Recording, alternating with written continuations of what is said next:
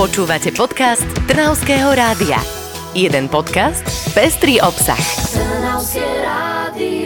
Často sa hovorí, že dnes je človek taký rozmaznaný. V 21. storočí si už žijeme pomerne v bezpečí ako v bavlnke a nedá sa to ani porovnať s tým, čo bežný človek zažíval v stredoveku. Prichádza však leto a s ním aj zvýšené riziko požiarov, ktoré sú dodnes medzi najväčšími ľudskými strachmi. Trnava už ale s nimi má nejakú skúsenosť, preto sme si zložení Kamila Pánisová a Karinta Lajková pripravili sondu do histórie a hosťom nám nebude nikto iný ako kunzhistorička Emilia Valachovičová. Emilia, ahoj. Ahojte. No, tak uh, už sme si nejako načetli, že sa budeme rozprávať o desoch a... Hrôzach stredovekého človeka, presne tak. A to teda už si spomínala aj ten požiar a nebolo to jediné také nebezpečenstvo, čo na ľudí v stredoveku číhalo. Najväčší strach uh, mali ľudia v tomto období, ale v podstate až do dnešných čias z vojny, samozrejme, to je akože jedno prvé riziko, preto sa aj mesto Trnava hneď po vyhlásení výsad Slobodného kráľovského mesta opevnila a snažila sa svoje územie a svojich obyvateľov chrániť. Druhým takým nebezpečenstvom boli choroby, tie hlavne keď prepukli do epidémií. No a to tretie, ktoré číhalo na ľudí práve, ako si spomínala, v letných e, obdobiach, v čase práve, kedy bolo obilie na poliach, tak to boli požiare. No a požiare práve z toho dôvodu, že ten stavebný materiál, ktorý sa používal na domy v mestách, nebol taký kvalitný ako v súčasnosti. Väčšinou teda hlavne strešnej krytiny tvorila slama, čo teda bola vlastne zápalná fakla. Stačilo veľmi málo a mohli horeť domy. Okrem požiarov to boli samozrejme aj povodne a podobne, ale poďme naozaj k tým požiarom. Myslíš si, že Trnava bola v rámci ohrozenia požiarmi v nejakej rizikovej oblasti? No určite to spôsobilo práve tá snaha chrániť sa pred nepriateľmi, čiže to, že si postavili Trnavčania hradby po celom obvode a uzatvorili sa do nejakého e, priestoru, ktorý síce mal veľkú rozlohu, ale vlastne tu boli na niektorých uliciach dom na dome, takže tým sa to riziko pomerne e, zvyšovalo. Keď začalo horeť v jednom dome, tak okamžite sa chytila celá ulica, ak nie aj polka mesta a takých prípadov bolo niekoľko v minulosti. Kedy boli v rámci histórie najväčšie zaznamenané požiare? A, tak taký prvý, čo mám písomne zaznamenaný, je z roku 1329. Z neho sa nám nezachovalo viacej dokumentácie, ako veľký bol tento požiar. Potom je jeden spomínaný 30. decembra 1542, čiže tesne pred Novým rokom. Zbloklo opäť mesto, kde veľmi veľa e, tá domov vyhorelo. A taký jeden z najväčších požiarov, ktorý by som sa chcela aj bližšie venovať, sa uskutočil 23. júna 1666. Pri tomto požiari zhorelo 150 domov. Ak si teda e, pozrieme, že koľko zhruba bolo domov v tom čase v Trnave, tak naozaj tri štvrtiny Trnavy vtedy vyhorelo. Bol to taký veľmi pamätný požiar. Bol to práve v období, kedy bolo veľmi sucho, veľmi dlho nepršalo a teda nevieme presne, ako požiar vznikol. Predpokladá sa, že práve z toho, že bolo veľmi teplo, bola strecha domu. Pri tomto požiari teda vyhorelo skoro celé mesto, zachoval sa nám len kostol s kláštorom Klarisiek, dom svätého Mikuláša a univerzitný kostol. Dokonca vieme, že v prípade, ak k takémuto veľkému požiaru prišlo, že naozaj zhorelo veľmi veľa domov, tak niektoré mesta sa rozhodli aj úplne zničiť e, dané mesto, zbúrať ho a postaviť na novo, čo sa teda v Trnave nestalo, ale teda bolo to veľmi obvyklé, takže môžeme byť radi, že ďalej vlastne život v meste pokračoval aj po takejto veľkej pohrome. A dôvod prečo práve sa rozhodli Trnavčania obnovovať domy a nie ich zbúrať, bol ten, že e, Trnava bola naozaj veľmi bohaté mesto, malo veľmi dobré zásoby finančné, väčšinu obyvateľstva tvorili obchodníci a remeselníci, čiže ľudia, ktorí sa mali ako živiť a vedeli, že keď opäť postavia si svoje domy, tak urobia veľmi dobre, pretože Trnava bola vychýrené mesto, e, dôležité centrum e, obchodu, takže sa im oplatilo zainvestovať opäť do e, výstavby svojich domov a zároveň aj prispieť na obnovu inštitúcií, ktoré tu boli ako napríklad radnica, alebo teda znova sa museli postaviť niektoré, niektoré časti hradieb, ktoré zničil požiar teda vedeli získať peniaze treba od arcibiskupa alebo od kráľa nejaké odpustky, aby teda mesto sa mohlo znova vybudovať. a dokonca máme teda aj zdokladované, že už e, rok na to, čiže v roku 1667, mestská kasa e, mala toľko financií, že mohla vlastne so všetkými týmito obnovami začať. To musel byť naozaj rozsiahlý požiar, keď si predstavíme naozaj tú os, čo si hovorila, tie kostoly a tieto budovy sú od seba vzdialené.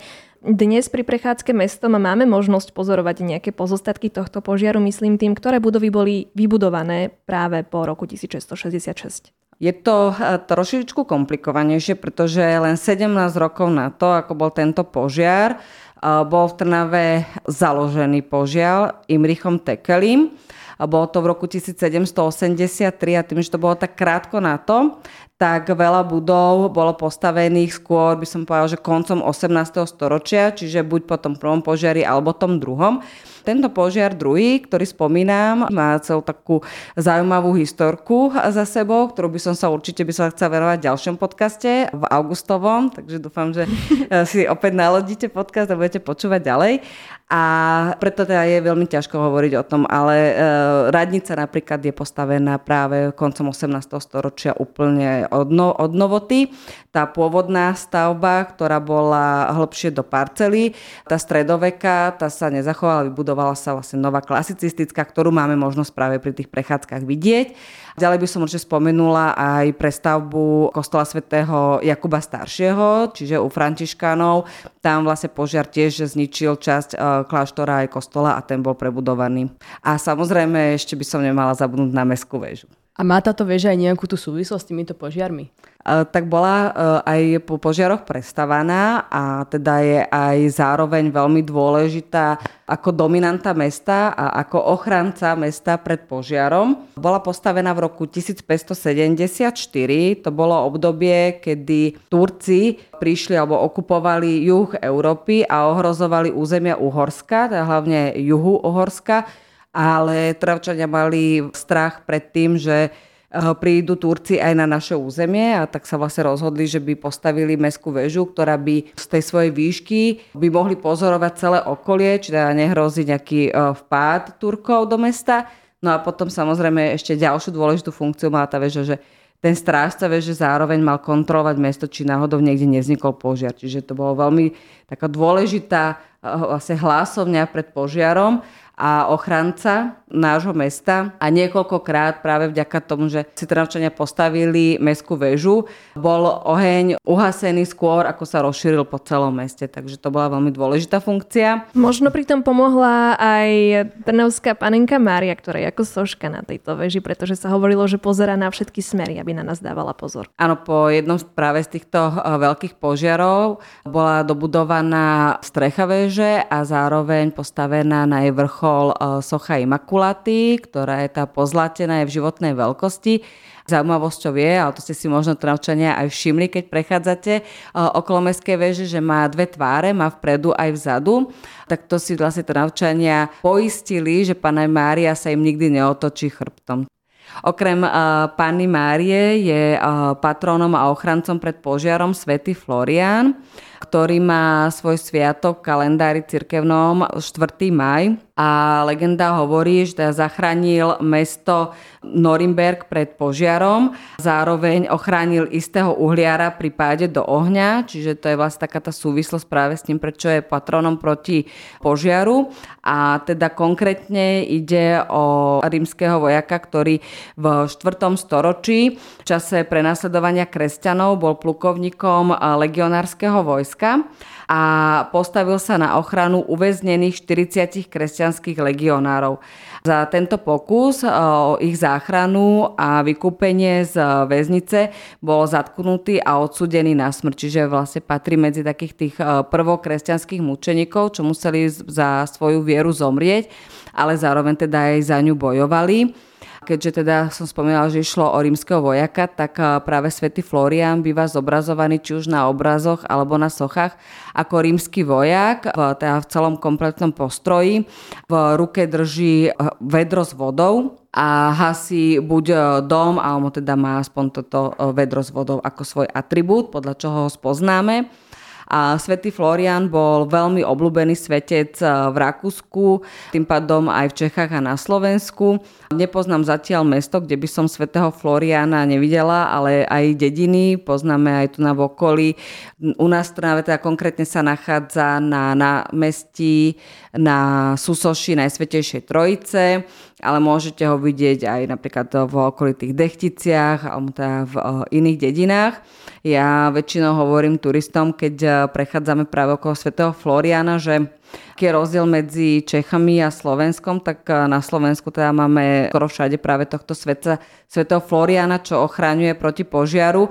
A v Čechách už v období novoveku stávali požiarné zbrojnice, takže tam taký že rozdiel medzi nami silno veriacimi eh, národom a teda potom Čechmi, ktorí boli takí viacej pragmatickí. Tak každý sa so strechom vyrovnáva nejako inak, vyzerá to, že to platí aj tu, ale my si zrejme dnes už ani nevieme predstaviť, aké to muselo byť desivé vidieť veľké, vysoké plámene, ktoré ničia všetko, čo sme postavili, veď o tom svedčia aj reduty, ktoré e, zobrazujú tieto trnavské požiare. Presne tak, samozrejme obyvateľia sa snažili aj e, proti požiaru chrániť. Samozrejme v stredoveku sa nedá veľmi e, rozprávať o nejakom premyselnom systéme práve ochrany mesta, ale v novoveku už naozaj boli napríklad Trnavské cechy mali rozdelené Trnavské ulice, o ktoré sa mali starať, kde teda mali dodržiavať nejaký poriadok, základ toho, aby teda požiar nevznikol. Museli mať vždy pripravené kade s vodou napríklad, alebo vždy v meste musel byť povoz s dvoma koňmi prichystaný pre nejaký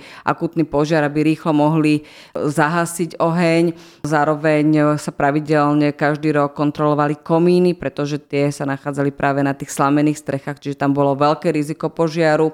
Čiže robila sa takáto základná údržba a veľmi pravidelne, ale teda aj napriek tomu všetkému, že sa Trnavčania snažili predísť požiaru alebo aj teda ho rýchlo uhasiť, ako som spomínala, viackrát teda mesto vyhorelo. Dobrovoľní požiarníci dodnes sa tešia takéto sláve v Trnave a okolí. Čo je pre mňa najviac prekvapujúce je to, že v Amerike, poznáme to hlavne z tých filmov, sú požiarníci vlastne elita, áno, že sú vzývaní a teda vždy majú veľký potlesk. U nás na Slovensku som to teda ešte nezažila. Neviem z akého dôvodu to je, že vlastne tak toto funguje. Určite je veľmi veľa dobrovoľných hasičov. Poznáme aj napríklad, keď je nejaký veľký požiar v meste, tak eh, pomáhajú z okolitých dedín. Sice majú horšiu eh, výbavu, ale väčšiu výdrž aj eh, nasadenie.